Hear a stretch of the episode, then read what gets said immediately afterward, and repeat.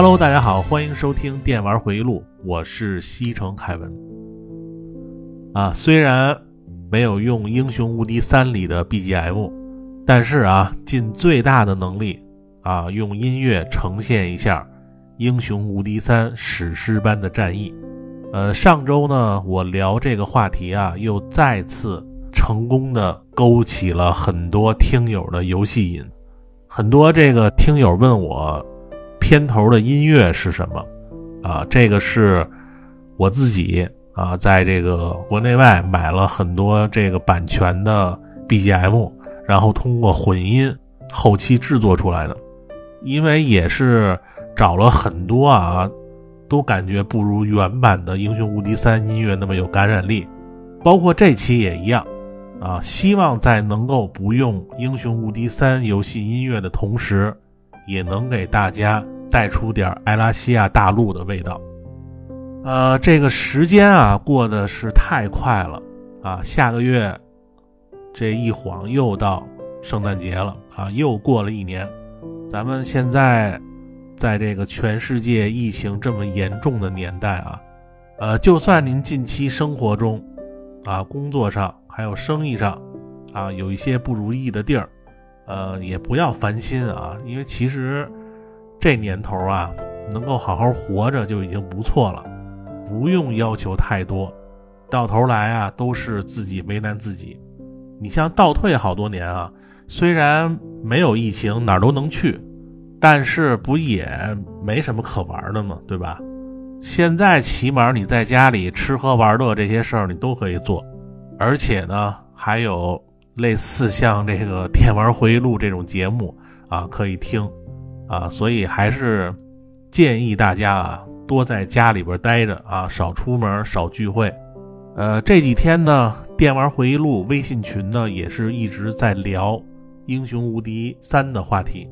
呃，就当你玩腻了现在这些画面特别好的三 A 大作啊，你就像我那天在群里说的啊，呃，你可以这个买点零食啊，或者是整点那个熟食，然后买点那种就是碾着吃的花生米。你要不太懒的话，可以再摊个鸡蛋，对吧？然后再来点小二，这几十样啊，在电脑前面一摆啊，闷一口小酒。然后开一局英雄无敌三，是不是感觉特别美啊？就一边吃喝一边享受这每一回合的步步为营的感觉。反正这个游戏也不要求速度，是不是？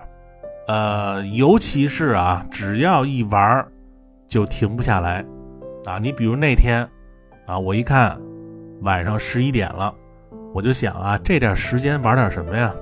开一局英雄无敌三吧。玩一个小时就睡觉，结果一开始呢，用这个外交术啊，在野外白收了一对大精灵。你初期能得到一对大精灵，那等于这局从一开始就玩活了。结果到最后啊，夜里四点才睡。这个玩过的都明白我说的意思啊。反正我觉得啊，《英雄无敌三》特别适合就这种时候玩，就跟那个同仁堂的大山楂丸一样。啊，就一个功效都是解腻的。然后最近玩的游戏呢，还是《帝国四》，PS 五上呢是《使命召唤十八》。我觉得这代的战役做的还可以啊，虽然没有十六那么好啊，流程呢也比较短。不过呢，这个二战题材我一直都是非常喜欢的。难度方面啊，我建议啊，如果各位要不是特别较真儿的话啊。玩使命召唤十八一定别选那个老兵难度，不然这个某些关啊，你比如中途岛战役飞机那关啊，你就等着来回玩吧啊，不知道打了多少次才过。那咱们今天闲聊先说这么多吧，因为这个英雄无敌三啊，这个东西实在是太多了。上期说了一期啊，感觉啊这做两期可能时间不够啊，还得说三期，因为我说这个。每一个兵种的方面啊，我还得再跟大家说一下这个联系到实战的用法啊，所以今天还是啊要说细一点啊，尤其是每个族的主力的兵种的用法。然后咱们继续啊，上次的这个种族排名加兵种的介绍，上次说到了第七名啊，该第六名了。第六名呢，就是这个塔楼族。呃，这个种族啊，虽然拥有最多的远程兵种啊，尤其是在守城的战斗中会打得很爽，就你不用出去拼命啊，就在这个城楼上边啊，用远程打下边的敌人就可以。还有呢，就是初期的时候。啊，他那个一级的兵升级以后就是远程，啊，加上这个有两个非常牛逼的英雄啊，这个一个是自带连锁闪电，啊，一个是带这个外交术，对于前期这种无损的开荒还是非常好使的。本来这个种族啊可以排名高一点啊，但是从四级建筑开始出一个法师的兵种。啊，就非常的坑爹了。为什么这么说呢？第一就是，如果你想造这个出法师的四级建筑，必须要用你所有种类的资源。啊，这在初期啊，尤其是百分之二百的难度，你根本是拿不出这么多资源来的。那你既然出不了这个四级建筑，五六七这几个也出不了。他会一直卡你后续的兵种发展，所以这个塔楼族啊，这个法师啊，被很多人亲切地称为卖国贼，啊，也是这个让整个种族的排名这么低的原因之一。还有一个原因呢，就是英雄不给力。刚才说了啊，除了有两个猛将兄以外，其他的基本都是混子，技能数不仅垃圾，而且整体素质太低。所以玩这个塔楼族啊，绝对是要看图的啊，富裕点的图啊可以一试啊，因为后期啊，真的这个魔法和这个远程打人真的能白瞎很多部队，而且呢，这个塔楼族啊还拥有最强啊，也不能说最强啊，反正不是第一就是第二的六级兵种，才能让这个族啊这个名次保持在这个位置。下面咱们聊一下这个塔楼族都有什么兵种啊？一级兵啊，小妖精啊，升级以后呢变成大妖精啊，这个只有升级以后才会变成的远程兵种，攻击力啊不怎么样，但是数量很多。一般打法呢就是初期召唤一个英雄啊，再加上本来选的英雄和城里能买的。这个大妖精，啊，差不多运气好能有百十来个吧。作为前期出去开荒啊，占资源还是非常好用的。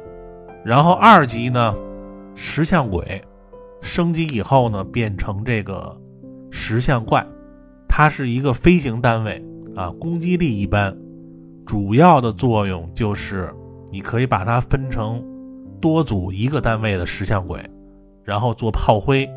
掩护这个远程的大妖精，石像鬼呢？它是属于无生命的部队。你像这个鬼族啊，就他的这个吸血鬼，他是不能吸这个无生命部队的血的。但是这个石像怪呢，他却吃这个失明和麻痹的这些魔法，和其他生命部队还不太一样。你像这个金人儿啊，是完全不吃这个失明。中毒这些魔法，当然也不能复活啊。但是这个石像鬼呢，他这个好的地儿没学来啊，不能复活这个他学会了。所以呢，这个二级兵啊，只能是一个炮灰部队。然后三级兵啊，石头人儿啊，升级以后变成铁皮人儿，有一个特技，就是抵抗百分之七十五的魔法伤害，而且不受士气的影响。不吃这个失明、复活、中毒等状态魔法，然后作为三级的这个兵种还算硬朗啊，就是速度太慢。然后这个四级兵啊，就是刚才说的啊，卖国贼啊，就是法师啊，升级以后呢变成大法师，呃，他也是一个远程兵种啊，呃，升级以后呢有两个技能啊，一个就是在肉搏战中杀伤力不减。呃，作为英雄无敌三的远程兵种啊，一般如果啊身边有其他的部队，远程兵种的杀伤力就会大大降低。但是这个大法师呢，他有这个技能啊，就是远近打的伤害都一样。还有一个技能呢，就是都会降低两点本方英雄每次施法所耗费的魔法值。呃，这个还是一个非常实用的一个兵种啊。但是呢，就是这个出兵的建筑物资源要的太多，呃，能力还算不错。然后塔楼的五级兵啊，神怪升级以后呢，变成这个神怪主，呃，他也是一个飞行兵种，可以对自己的部队啊释放有益的魔法，呃，对地狱族的火精灵啊，是他的对头啊，是增加百分之五十的伤害。之前说过啊，有一些对立的兵种都会增加百分之五十的伤害，你比如说天使和恶魔。还有就是这个黑龙和泰坦，呃，对盟友释放这个有益的魔法，它是属于一个高级魔法，能够持续六个回合。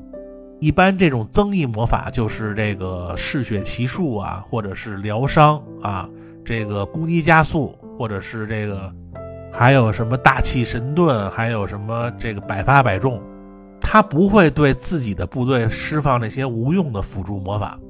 运气好的话啊，还可以使出这个祈祷术。祈祷术呢是让攻击力、防御力和速度各加四点，呃，是最好用的增益魔法。这个效果相当于啊，攻击力上升了百分之十到二十，伤害呢减少了十到二十。所以一般 PVP 啊，你可以多带几组，就是这个一组一个这个神怪，然后一个神怪。也可以释放魔法，因为出手快，还可以快速的压制对手的远程部队。呃，然后六级兵啊，蛇女啊，升级以后呢，变成这个蛇妖。这个他的技能啊，也是我最爱的技能啊，不受反击啊，打了白打。还有一个呢，就是作为这个高级兵种啊，最实用的一招，就是总是可以对敌人造成最大的伤害。这个是什么意思呢？你看它每一个兵种的伤害值啊，你比如说伤害十到十七，它这意思就是说啊，每次打的伤害会上下浮动。而这个蛇妖呢，它的伤害是固定的，每次都是最大伤害。也就是说啊，平 A 即暴击。如果再加上这个打了白打这技能，我认为啊，和鬼族的这个六级的死亡骑士可以说不相上下。虽然它的数值不如死亡骑士那么硬，啊，但是这个平 A 最大伤害和这个不受反击，可以说啊是英雄无敌三里最强的六级兵。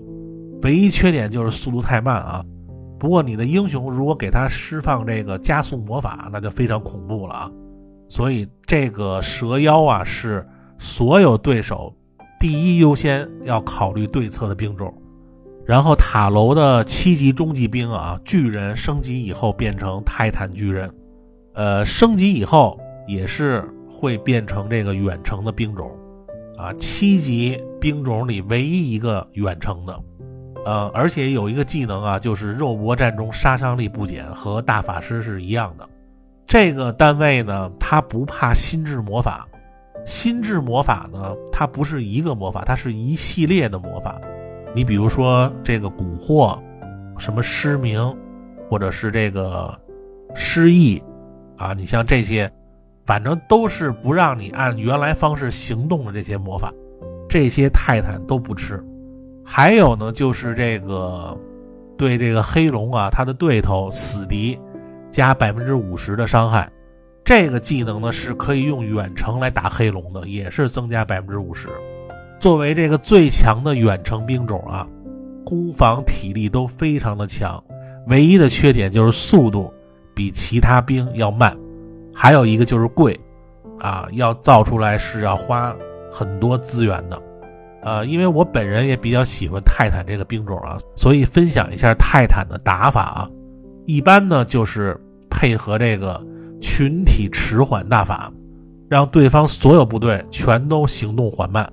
然后远程攻击，对方过来以后呢，基本上也都是死伤多半，加上这个肉搏伤害不减，可以再上去补刀。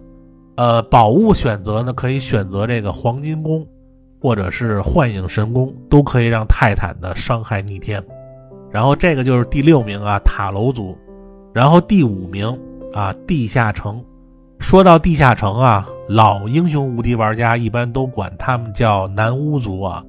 这个一看就是从二代过来的，呃，排名第五啊，不上不下，和这个塔楼族差不多啊，就是也是远程和飞行兵种非常多的一个种族。塔楼呢是三远两飞，啊，地下城呢是三飞两远，呃，但是这个族啊，这个英雄整体就非常厉害了，英雄的技能数呢也都是这个 PVP 对战中啊非常好用的一些技能。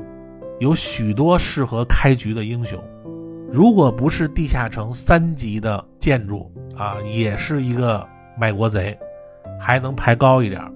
之前咱们说了啊，这个塔楼的四级法师是一个卖国贼，大家都知道了，各种资源全要，而且还卡这个五六七级的建筑发展。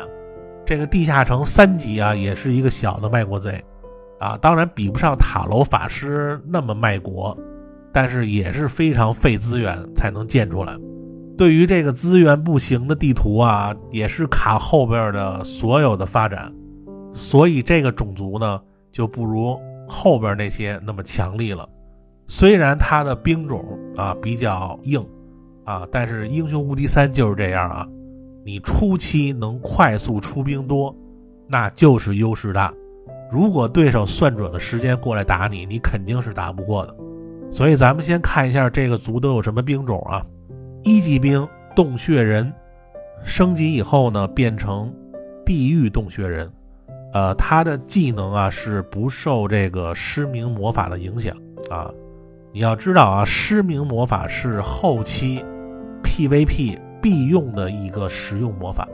虽然这个单位不吃这个魔法啊，但是也不会有人去给他上这个魔法。因为攻击力不高啊，只能靠这个数量取胜。然后二级兵啊，鹰身女妖升级以后呢，变成鹰身女巫。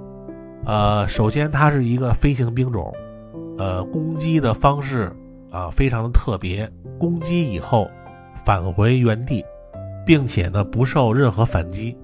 我觉得这个技能啊，打远程和速度慢的一些部队啊，它是一个非常混蛋的一个技能。因为本身啊，它飞得就远，从远处飞过来到这个远程兵的前面踢一脚，还不受回击，然后再飞回原地。如果对方给这个女巫上一个祝福这些增益的魔法，那你的远程部队就要小心了啊！这个数量多的时候给你一下，这个远程就非常不值了。呃，然后三级兵啊，卖国贼斜眼。这个是邪恶的邪啊，不是那个贾队长那斜眼儿啊。呃，升级以后呢，变成独眼，这个也是一个远程的兵种啊。特技呢就是肉搏伤害，杀伤力不减。呃，攻击力呢在三级里边算是比较好的，血量呢也不低，而且三级的数量也不错。攒到一定数量以后呢，在对战中还是比较有用的。就是这个建筑物啊，需要很多资源。当你在这个资源少的地图上，确实能挤死谁。然后四级兵啊，美杜莎升级以后呢，变成美杜莎女王。呃，她也是一个远程兵种啊，有两个技能，一个是肉搏战中伤害不减，还有一个就是有百分之二十的几率可以将敌人石化。呃，这个和上期要塞的蜥蜴这个技能是一样的啊。呃，这个兵种能远能近啊，血量呢稍微差一点，其他都挺完美。呃，然后五级兵啊，牛头怪啊，升级以后呢变成牛头王。呃，这又是一个牛啊，虽然和要塞那只牛没法比，但是呢攻防还是非常猛的。这个兵种呢有一个特技啊，就是士气至少都会加一。呃，这个士气啊，在英雄无敌三里是一个很重要的一个属性。通常的士气范围呢是负三到三之间。根据你所带的宝物和高级的领导技能啊，如果超过三都按三算，如果小于负三都按负三算。士气高的时候啊，是有一定几率可以两次行动的。所以不要小看士气这个属性啊！你在和牛头怪的战斗中啊，经常会看到这个牛头怪打完以后闪一下，又可以打一次，就是因为他的士气。所以在关键战役中啊，多一次这个行动就奠定了胜利的基础。然后地下城的六级兵啊，蝎师啊，升级以后呢，变成毒蝎师啊，它这个蝎是蝎子的蝎啊，是一个飞行兵种啊，麻痹有百分之二十的几率可以使对手麻痹。然后这个技能呢是可以持续三回合。有很多人不知道麻痹是什么特性啊。首先呢，它是一个四级魔法，基本上英雄无敌三里的生物都会吃麻痹这个魔法。被麻痹的兵种三回合无法行动，麻痹状态的兵种呢，被攻击时候反击的伤害也只有正常的四分之一。所以啊，是一个比失明更混蛋的技能。蝎狮呢，虽然各方面属性都很低啊，但是呢，飞行和麻痹。可以对敌人的远程造成很大的伤害，这个才是它真正的作用。如果要找输出啊，那就找这个牛头和七级的黑龙。最后啊，终极兵种七级的红龙升级以后变成黑龙。呃，飞行兵种啊，升级以后的黑龙呢，免疫所有魔法。还有一个就是这个龙息，呃，它可以直接攻击直线上的两个目标。还有一个呢，就是对塔楼的泰坦有百分之五十的伤害增加。黑龙呢是英雄无敌三里啊标志性的兵种啊，三百的生命力啊，超高的攻防，十五的速度，让所有的对手，尤其是远程啊，都肝颤的黑龙，一飞过来，就这一吐就是两个目标，而且不受任何魔法，你定不住它。所以打黑龙最好是用那些啊不受反击的兵种去打，不然他这个皮糙肉厚，反击一下谁也受不了。之前大家都听说过这个火怪末日流，啊铁人末日流，还有就是黑龙末日流。呃，你用地下城啊可以找那些就是魔力成长非常高的英雄，然后利用这个魔力加成的高伤害。带着黑龙在战局中释放这个末日审判啊，不会造成任何损失。一般黑龙末日流呢，也只有用这个毁灭之球或者是禁魔球才能克制住。然后这个就是第五名啊，地下城。然后第四名啊，壁垒。呃，这个种族呢，之所以能排到第四名啊。主要呢就是这个一级和三级的兵太厉害了，初级开荒非常的好用，而且不分好赖图，所有图都能适应。英雄呢虽然比不上地下城这么强力，但是中规中矩啊，也没有太大的缺点。整体种族呢没有坑爹的卖国贼，而且前期发展比较顺畅。呃，有人说啊，在这个资源不好的地图上。壁垒有可能比人族啊，就是城堡族还厉害，但是整体的这个兵种实力还是不如人族的啊，尤其是大地图的后期啊都比较弱。呃，咱们先看看都有什么货色啊。一级兵啊，半人马升级以后变成这个半人马首领。半人马呢是这个英雄无敌三里啊最强的一级兵种，虽然没有什么特技啊，但是。速度非常快，数量也多，攻防呢比有些种族的二级都厉害。然后二级兵啊，矮人啊，升级以后呢变成战斗矮人。战斗矮人呢有一个特技啊，就是有百分之四十的魔法抵抗率。作为这个远程保护人员啊，矮人呢除了速度慢一点，应该是最好用的防守兵种，攻防和血量。在二级兵里也是最肉的，还有呢，就是你可以用这个分成六队矮人，再增加一个飞马，四级的飞马，然后可以打这个矮人末日流，这个就比较看人品了，毕竟百分之四十的几率。当然，这种兵死了也对你造成不了多大影响。然后三级兵啊，木精灵升级为大精灵啊，远程兵种，特技呢就是射击两次。这个就是我刚才说的啊，在初期收了一对大精灵，为什么大精灵这么厉害啊？这个作为壁垒中唯一的远程攻击部队啊，在三级远程里也是最强的单位，而且是壁垒速攻的主要输出。其实打这种速攻啊，你只要出这个壁垒的一二三级兵就可以去攻城了。呃，有这个大精灵的强悍输出啊，一般别的族还真的是打不过。不过要升级啊，对于这个木材还是要不少的。这个就看你初期啊在野外这个运气如何了。然后四级兵的飞马升级变为这个银飞马，它是一个飞行兵种啊，特技呢就是魔法值消耗加二。对面英雄啊，释放所有的魔法都要增加两点法力值，和这个塔楼的大法师正好是成对比的，大法师是少两点。然后这个效果呢，哪怕你只带一只飞马，也会保持战斗结束以后。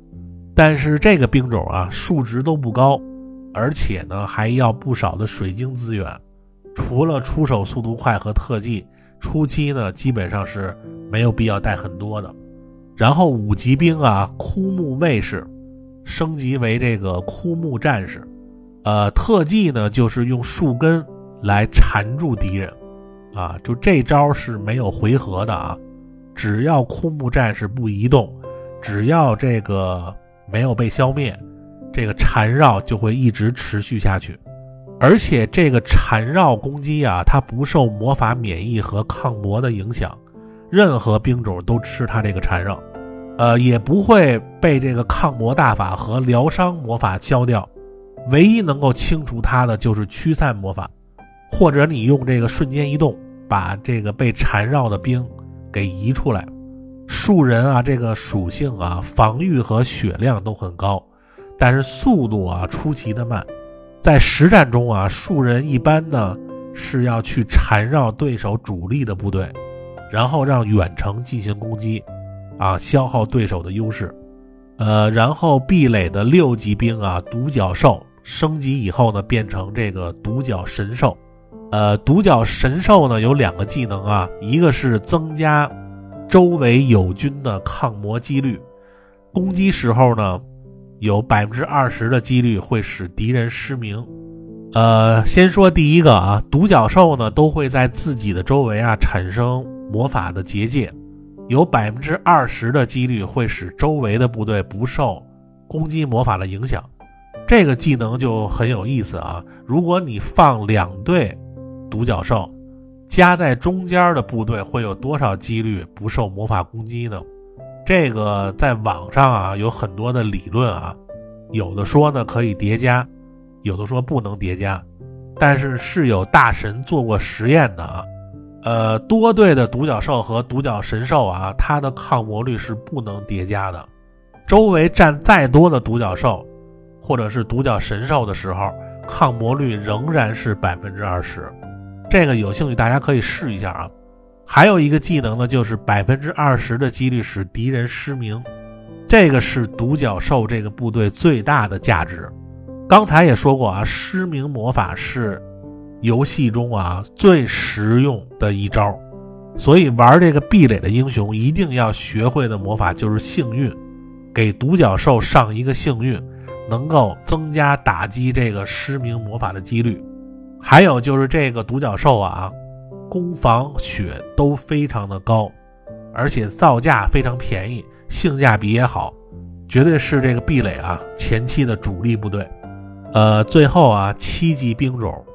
绿龙升级以后变成金龙，第一啊是一个飞行兵种，啊免疫一到四级的所有魔法，比黑龙呢稍微差一点儿，但是速度和攻防都要高于黑龙。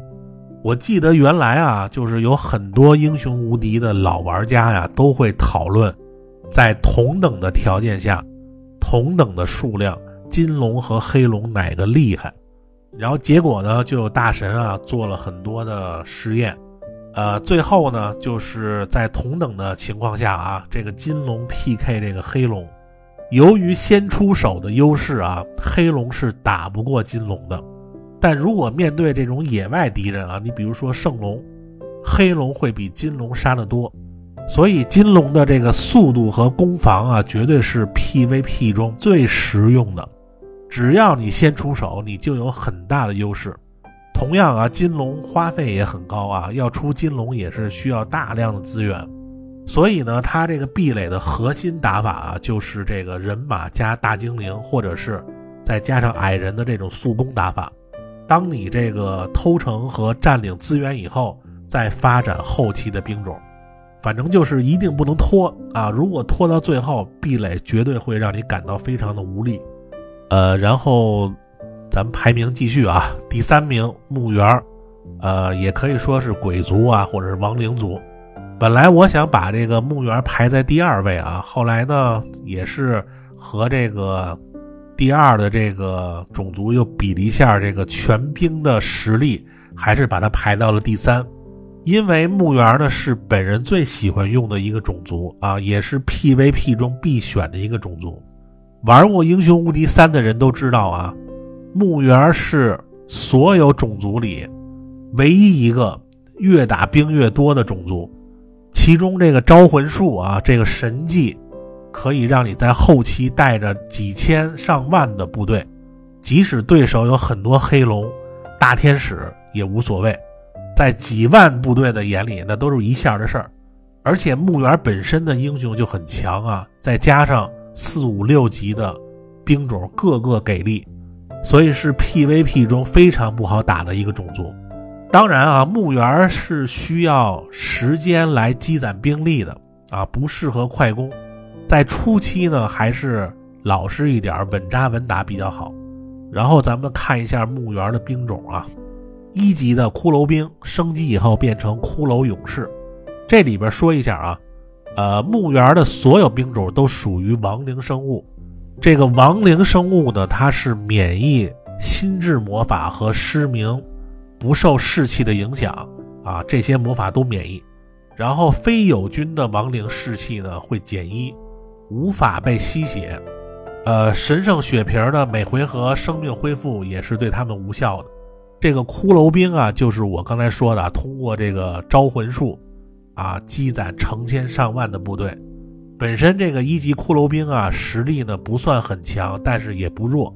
然后在这个墓园里呢，还有骷髅转换场，可以把没用的部队，或者是外来投降的低级部队扔进去转换成骷髅，通过招魂术呢，来增加这个部队数量。呃，一会儿咱们再说一下这个招魂术啊。咱们先看一下二级兵啊。二级呢就是行尸升级以后变成僵尸，呃，有一个特技就是使敌人染病。这个染病呢其实就是一个一级的魔法，被打中者呢是攻防减二，然后持续三回合。这个兵种呢速度很慢啊，然后攻防呢还不如这个一级的骷髅勇士高。所以呢，还是比较垃圾的一个炮灰兵种。然后三级兵啊，幽灵升级变成这个阴魂。首先呢，是一个飞行兵种，特技呢是可以恢复生命值，然后呢还可以吸取敌方的魔法值。当你带这个阴魂的时候啊，每一回合开始，阴魂部队的第一个单位都会自动体力恢复满。而且阴魂呢，每回合吸收这个敌方英雄的两点魔法，和地狱的怪物那个兵种差不多。那个怪物是吸收百分之二十，然后他呢是吸收两点。如果你分成七队，一个队一个阴魂，那就是十四点。尤其是在前期魔法值不高的时候啊，就这一下就可以吸干对手的魔法值。然后四级兵啊。这个从四级兵开始就很强力了，四级兵吸血鬼升级以后呢，变成吸血鬼王。呃，这个吸血鬼王是我最爱用的一个兵种啊，也是无损打法的主力。呃，首先它是飞行兵种，鬼王呢还不受反击，攻击一下呢可以吸收敌方生命值来恢复自身的体力，就你打多少伤害回多少血。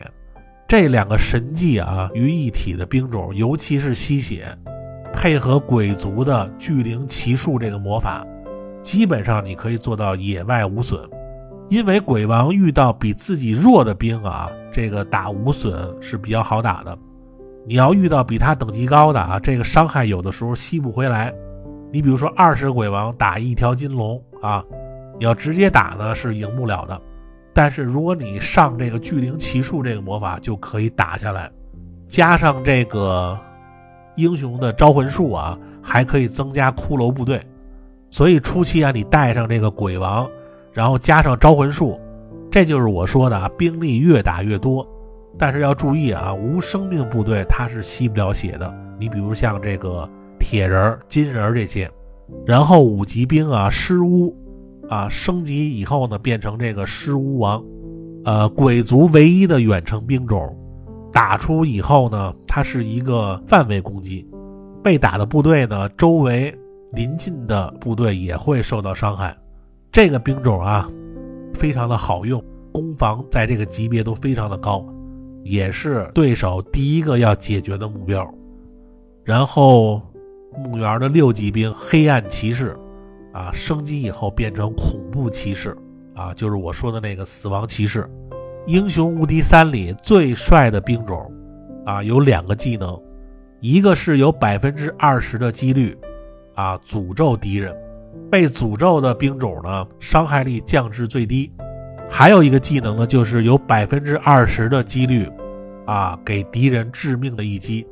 这个致命一击啊，就是给敌人双倍的伤害。呃，这个恐怖骑士啊，超高的攻防和血量，除了速度慢一点，几乎是完美的部队。一会儿咱们说这个部队怎么用啊。最后一个啊，这个墓园的终极兵种七级兵古龙，升级以后呢，变成鬼龙，飞行兵种。特技呢是有百分之二十的几率，啊，使敌人衰老。衰老这个技能呢是可以让对手在整场战斗中，这个体力都减半，但是可以用魔法去解。呃，鬼龙的属性呢，其实在七级部队里算最低的，呃，可能是因为这个鬼族啊四五六级兵太强的缘故。其实鬼族的主要打法还是积攒骷髅大军。还有一个就是啊，在实战中啊，部队的士气和幸运都非常影响这个六级恐怖骑士出这个致命一击，而且呢，这个幸运和致命一击是可以重叠的。你可以先用鬼龙啊上去啊衰老敌人的主力，然后体力减半以后呢，让这个恐怖骑士啊出双倍攻击，可以达到最大的输出化。还有一个呢，讲一下这个招魂术啊。招魂术呢，学到最高级啊，战斗以后呢，其实你只能是复活这个骷髅兵，除非你收集到三件吸血鬼的宝物，一个是亡灵护身符，还有一个是吸血鬼披风，还有一个是死神靴，组合起来以后呢，就变成了鬼王斗篷。这个鬼王斗篷啊，是增加百分之三十的招魂术，啊，它还可以让你复活的骷髅啊。变成这个，你比如说你要初级的，可以招这个行尸或者是僵尸，然后中级的呢可以招这个幽灵或者是阴魂，高级的可以复活这个尸巫或者是尸巫王。所以一般玩墓园的，你不要选这个小的地图，因为你打不了那种快攻种族，一定要有时间去打野兵和积攒部队。难度越高的地图，它野兵越多。用擅长招魂的两个英雄啊，尽快多去招这个骷髅。只要骷髅海形成规模啊，对方呢对你将没有任何办法。好，那咱们剩下的啊，还是下期说啊。这期时间也差不多了啊，咱们今天先说到这儿。大家如果要想沟通交流啊，请加这个“电玩回忆录”微信群，二维码呢在文案区。最近呢，这个群里也来了女性玩家，果然和我想的一样啊，能加电玩回忆录的女生那真的是不一样。那天我看了一下她的呃游戏库啊，比群里好多男的玩的都硬核。你看我那里边还有很多这美少女梦工厂什么的，人那个全是逃生啊、生化危机系列，所以大家有任何这个游玩上的话题和要晒的宝贝。都可以来群里，啊，尽情展示。我会一直在群里恭候各位啊。还有呢，就是听友听完以后别忘了打扣啊，点星星，点五星好评。新听友呢，别忘了点订阅关注。那感谢各位收听本期节目，咱们下期再见，拜拜。